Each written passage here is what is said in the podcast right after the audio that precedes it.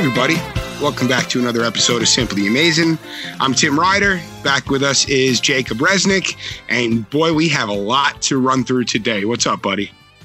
Not much. Doing well. Uh, I can smell it. I can smell. Well, I, I can smell what what we won't be smelling because fans won't be in the stadiums this year. But I can I can taste the baseball that is around the corner. Um, but you know, I'm I'm still ca- cautiously optimistic about uh, you know once everything gets underway. And uh, but you know, it, it's exciting to have real uh, real baseball news and, and, stuff to talk about and, and kind of be past those those negotiations. So uh, good to be with you again today.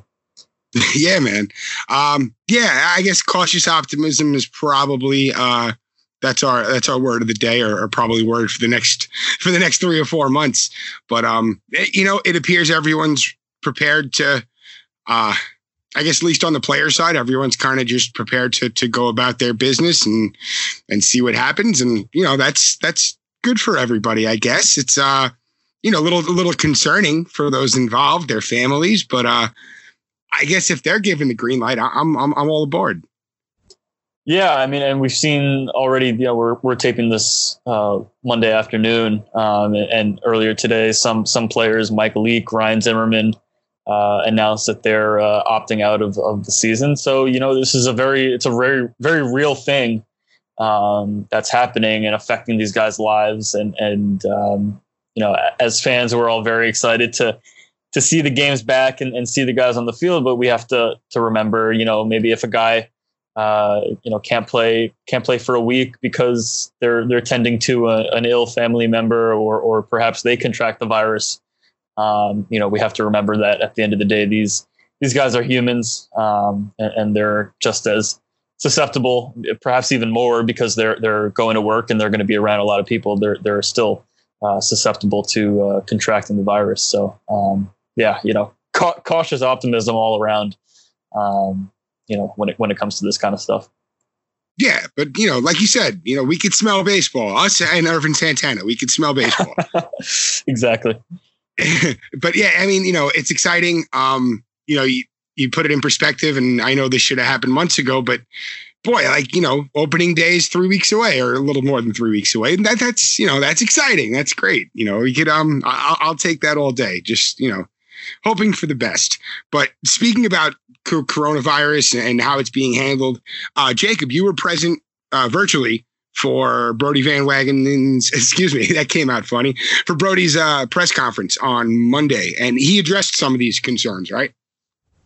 Yeah, he, he kind of touched on on everything because you know this was really the first time he was uh, you know meeting meeting the media outside of the the post draft press conference. Um, really, since everything shut down, he hadn't really taken questions from from media members. So um, kind of ran ran the gamut, um, touched on on injury statuses, uh, particularly as it pertains to to Cespedes and Lowrie. Um, of course, there were a lot of questions about how um, you know the organization is planning to, like I was mentioning, manage the the seriousness of, of the of the situation with the virus and how they're going to, I guess, quote unquote, police um, players, especially when they they can't know what what guys are doing once they they leave work for the day. Um, and you know, a lot of lot of other topics. Um, but yeah, I mean, what do you what do you want to start with here?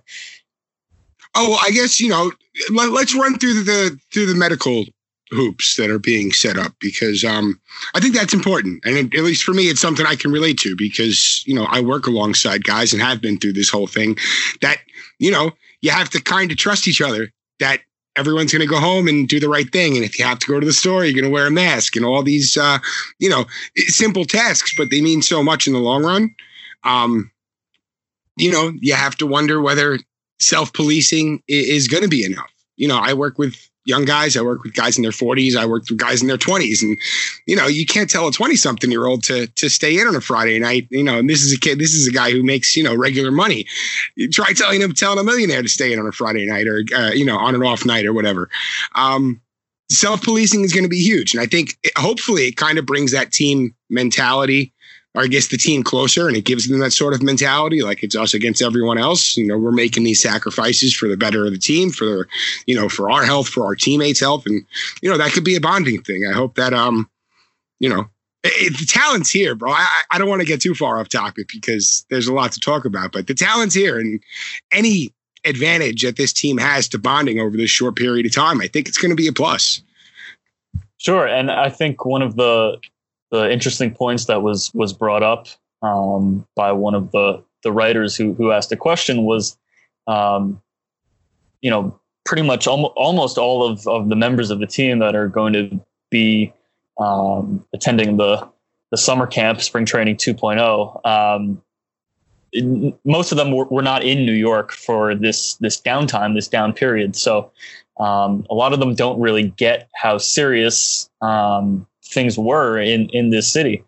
Yeah. Um, so it, will be kind of interesting when they all come back and and Van Wagenen uh, kind of stressed how it's important for them as a as a coaching staff and as a baseball operations staff to to really let them know kind of uh, the the seriousness of of the situation, particularly for them being in in New York. And he also mentioned um, that you know clubhouse leadership is going to be huge, and I think the Mets are are kind of well suited um, between Luis Rojas being the manager and having experience with a lot of the homegrown guys managing them in the organization uh, prior in the minor leagues. They respect him.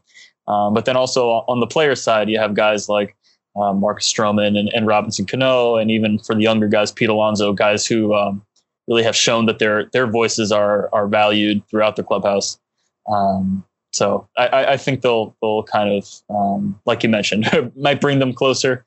Uh, not too close though, because you have to ma- maintain distance at all times. Uh, you, got, you, got, a genuine chuckle out of me. Man. that was good. I, I, walked right into that one, but um, yeah, I think um, I think it, it's it's something that that everyone's going to have to kind of work together on uh, as they go along. Sure, and I think you know. It, it's going to be such a sprint to the finish line. I think that coming together is going to be the biggest part here. Um, the talents there. I know there's still question marks. Uh, Brodie spoke a little bit about Jed Lowrie today, who is still alive, just for anyone who was wondering. But um, I guess it's still unknown whether he's he's game ready or it's probably doubtful that he's game ready. But uh, are we going to see him this year? What do you think? Uh, I have no idea. And the you know parsing the words that that Van Wagenen used when when talking about him, um, I'm not sure he knows either. Um, he, he said this was the quote was that our hope is that Lowrie will be able to continue to transition out of that brace which he was wearing uh, during spring training and start to see some more advanced action in the coming days. Um, to me, that sounds eerily similar to the sentiment that was expressed uh, in March, in, in late February. Um, and, uh, you know, I'm not really sure that his status has changed in the interim. Um, so I, I think it, it's it's still really unknown. Um, and you know, perhaps with uh, roster limits being as they will for the first month of the season, where you'll have 30 players max for the first um, first two weeks, and then 28 for the next two weeks before it gets down to 26. Um, there's certainly a chance that, that Lowrie might sneak onto the roster, even if he's not 100%, just to be able to pinch hit or, or DH. Um, but otherwise, um, I, I, don't I don't think they're they're planning for him to be a, a full go from the start. Yeah, I don't think we can, you know, really put too much stock in that until we see it. And, you know, that's fine. Just another cog at this point. It's, a, it's an expensive piece, but, um, you know, there's other guys to pull the load here. Uh, Cespedes was touched upon briefly today. Um, I guess same thing, you know, nothing concrete, but, but we're hoping for the best.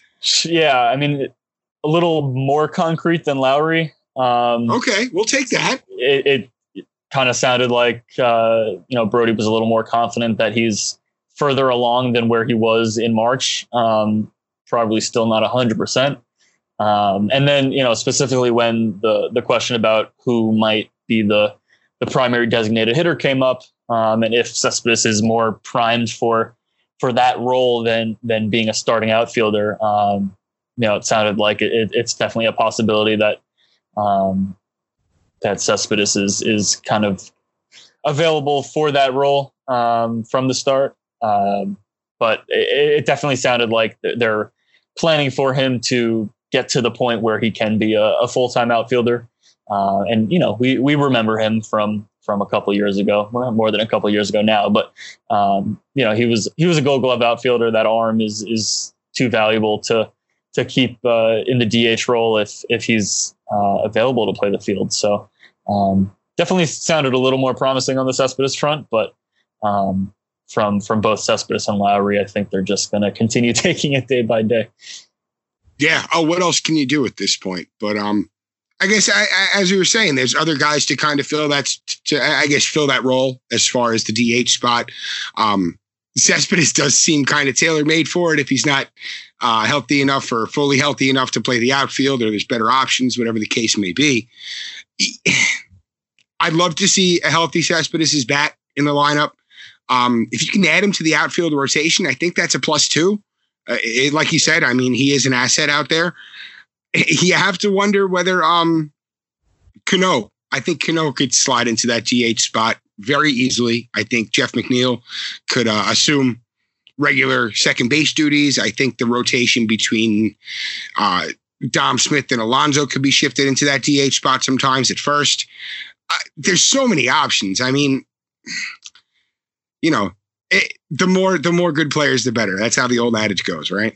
Absolutely. Um, and I think it'll be interesting. I mean, Van Wagenen's always kind of uh, said that they're always thinking creatively and, and out of the box. And uh, I think that mentality combined with uh, Luis Rojas's progressive, I guess, attitude, you could say. Um, I think they definitely have a lot of options uh, and, and, can certainly keep guys fresh over uh, over the course of this this really this sprint. And I think it's interesting, especially when it comes to to pitchers. Um, you know, and and and position players, but particularly pitchers.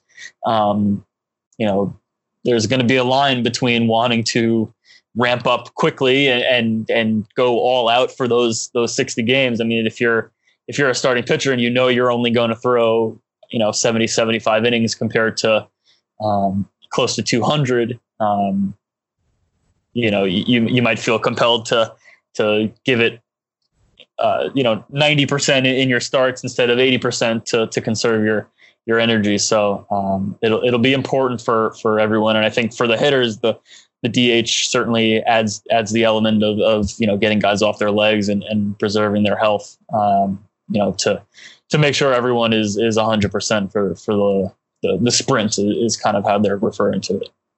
Yeah, no, and that's, and that's really what it is. I mean, 30 teams all tied for the best record in the majors eh, on July 23rd is a that's an exciting scenario. Um, you know, it's not ideal. Uh, how do you feel about the legitimacy of, of a season and a postseason and, a, and, an eventual World Series champion if we get that far? Um, you know, and I, I want to let you answer, but I, I'm I'm eerily okay with this. I'm curious what your thoughts are. I don't mean to jump off of today's news, but it's a question I need. It's a question I need to answer, Jacob. Oh, absolutely. Um, and I read a really great article from from Ben Lindbergh in the Ringer yesterday, um, with plenty of, of, past examples of teams that were um, quite a few games over 500, 60 games into the season, and ended up well out of the playoff picture after 162. Um, so there is certainly the opportunity for a team to get hot over a 60 game span and that might not be their true talent level.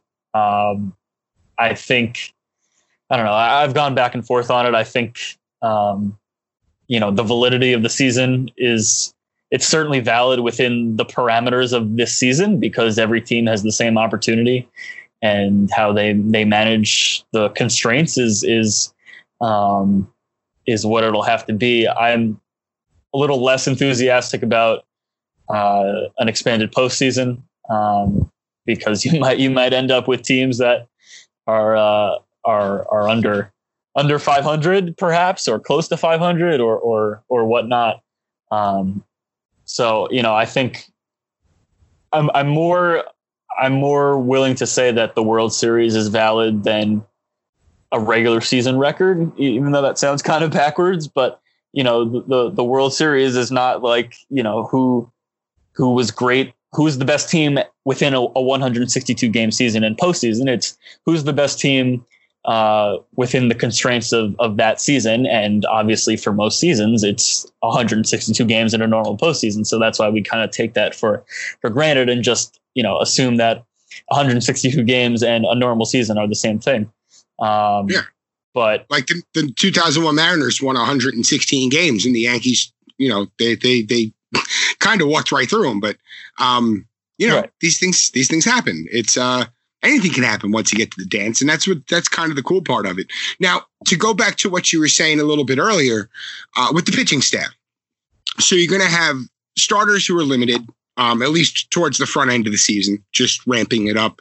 Um, I, I am intrigued by the idea of certain pitchers airing it out because they don't have, uh, I guess, so much load management. Like you know, we, we I'm I'm actually really excited to see Steven Matz touching 98 because I know he can, but we'll we will see. right, but, But- at, the, at the same time, you just kind of need to make sure that those guys don't overdo it. You know, if, Overdo it, yeah. if Steven Matz is is used has been used to averaging 93, 94, 95 for uh, his entire major league career, all of a sudden he's and, and, you know, it's not like these guys are throwing 20 innings. They're going to be throwing 70, 80 maybe. Um, Yeah. So, right. Yeah. It's still something you have to, to be aware of um, and be careful with. Now, do you think my, my thinking is that the bullpen is going to be just ultra important this season? From that's that goes across the board for all, all 30 teams. Um, you know, your your rotation, at least in the you know the first half of the season, which is only what uh, five weeks, six weeks. What do we have? Tw- Is it a 12 week season or a 10 week season? Uh, 67 days. You do the math. Uh, nine nine weeks. Okay, nine nine and a half weeks. Okay, so uh, let's say that you have pitchers maybe getting up to ninety pitches, hundred pitches by middle August. That leaves you with about six weeks of uh, of pitchers going full. You know, let's say six, let's say seven, whatever the case may be. Um, you know, I feel like expanded rosters are going to be geared towards kind of reinforcing the bullpen. I know the Mets brought up Erasmo Ramirez and uh, and filled out their their or are filling out their 60 man pool, who we'll get into shortly. But um, I, do you feel that kind of the success of a of a winning team this season is going to hinge on a bullpen?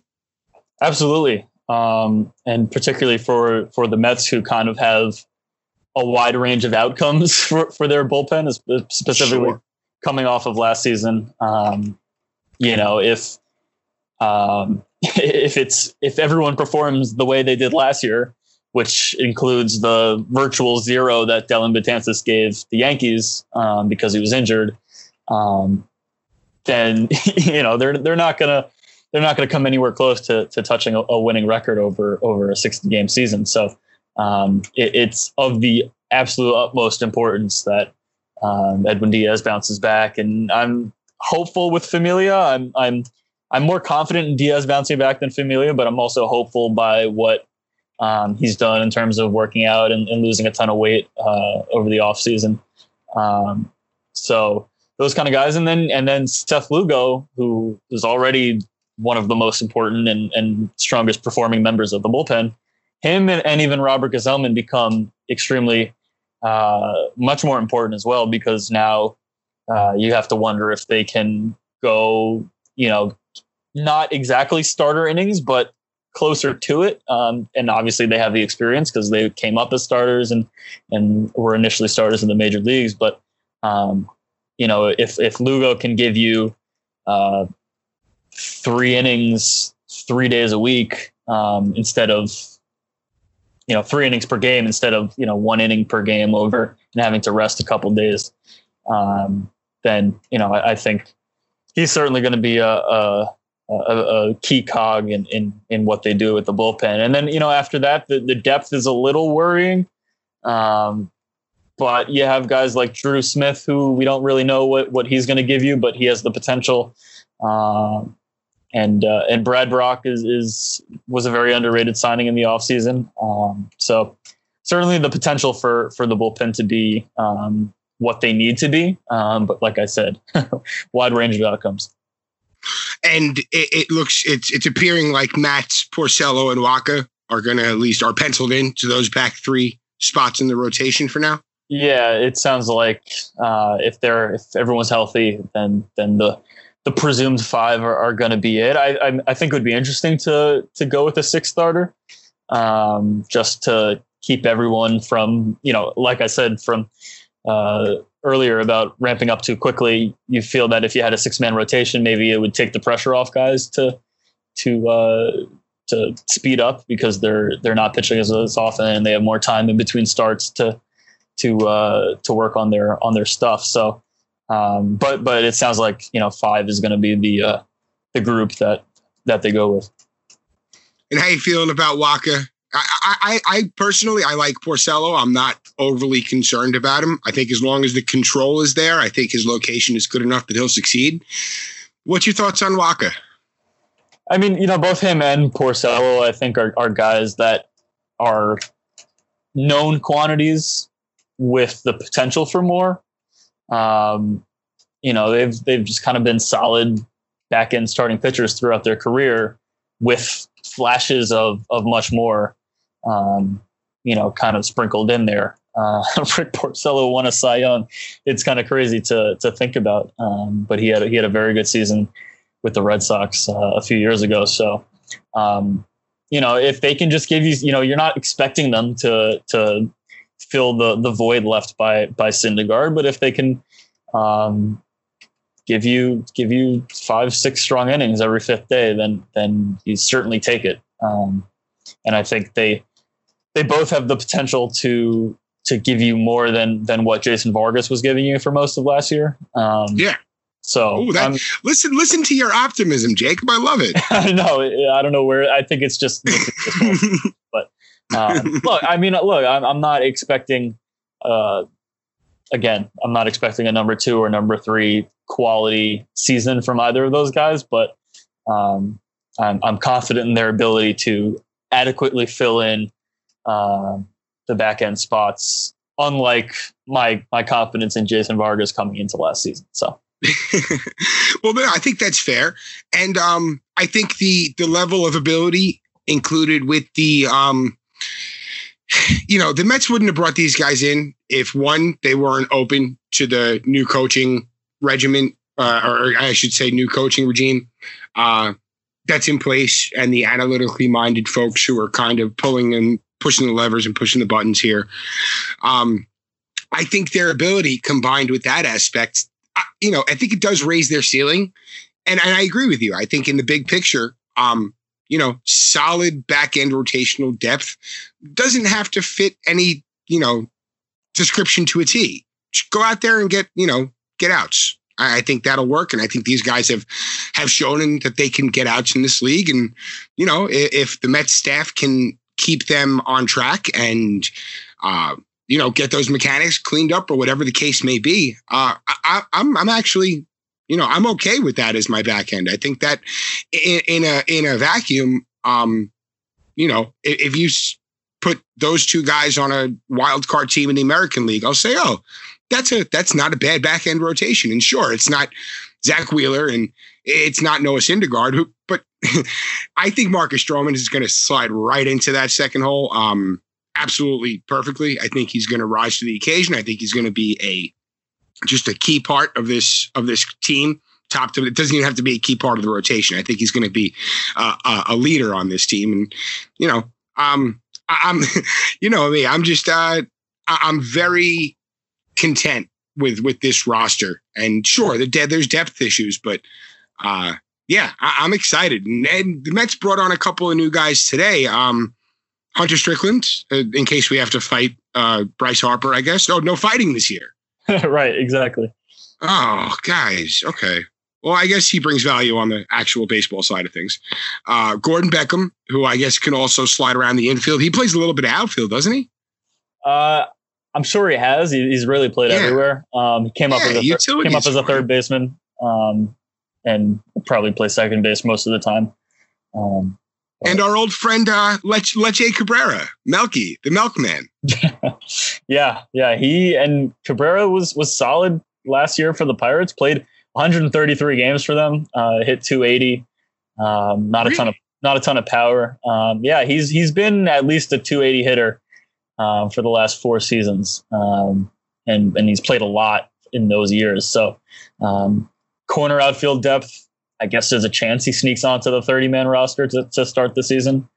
Um, but yeah, it's it, it, I mean they they released their their initial player pool on Sunday night, and I know we were supposed to record this podcast Sunday night because the deadline was was 4 p.m. and then it was 5 p.m. It was 6 p.m. and they didn't end up releasing it until about uh, you know 8:30, 8:45, and uh, you have a job that you have to uh, you get to Monday morning. So uh, so we had to, to push the recording to today, but.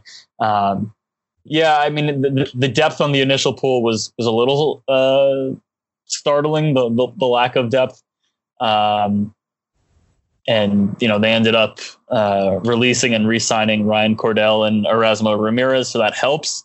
Um, but really, after Matt Adams, Eduardo Nunez, and R- Rene Rivera, the the non-roster uh, depth is, is really non-existent. Um, so it, it was not surprising to see them bring in uh, guys like Beckham and, and Cabrera and uh, Strickland. So, um, and, and, you know, they still have 10, 10 spaces available on, the player pool. They're, they're at 50 and they can get up to, to 60 maximum. So it'll be interesting kind of what, what they do to, uh, to fill those spots. I mean, Brodie made it sound like they're going to kind of wait until um, they have their 30 guys hammered out to, to start the regular season. And then once they get the, the satellite camp in at MCU Park in, in Coney Island. Once they get that up and running, they'll kind of take take inventory and see where they need to to add, and if that comes internally, um, it's definitely possible. If it um, if it uh, comes from the outside,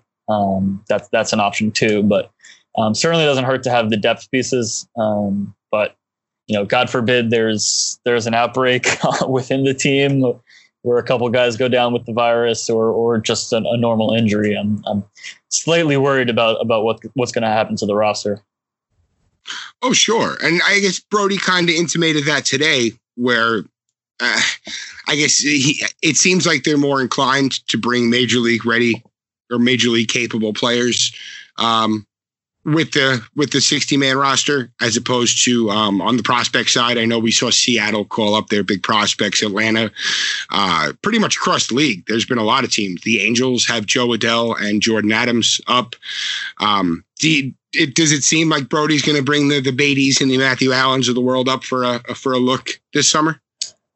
You know the wording he used didn't sound like that's um, an immediate option. Um, it sounded like they they certainly considered it. Um, and re- really, when you look around the league, it's not just those teams like like Seattle who are clearly not contending in in in 2020. Um, well, I shouldn't say that because anything anything is possible uh, oh, yeah. this this season. But um, you know, teams like the Braves put their first round pick Jared Shuster on on the on the pool, um, and and other teams definitely. Um, inclu- included their top prospects. So it, it's not just the win now teams that are uh, avoiding putting their prospects on the on the pool. Um, but again, you know, when when they get set in in Brooklyn, um, I'm, I'm, sure they'll they'll consider it because otherwise you're you're banking on a on a uh, I guess a, a, Florida Fall League or or an expanded uh, Arizona Fall League where where each team fields a, a team of prospects.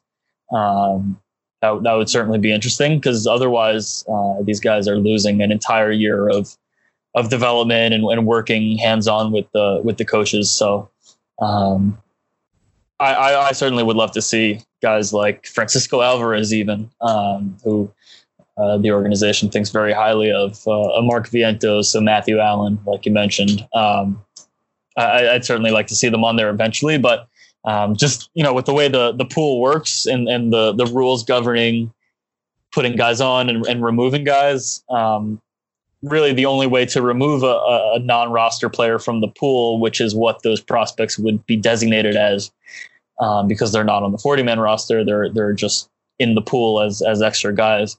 Um, the only way to remove guys from the pool is to either trade them or, or release them from the organization uh, as a whole. So you're you know you're not going to do that with those guys. So if you include them, you're kind of limiting the the the the cap, uh, the max of, of players that you can move around within within the pool because those guys are kind of locked into that spot because they're not going to leave the organization. So um, lots of interesting roster games that that GMs can can play over the coming months.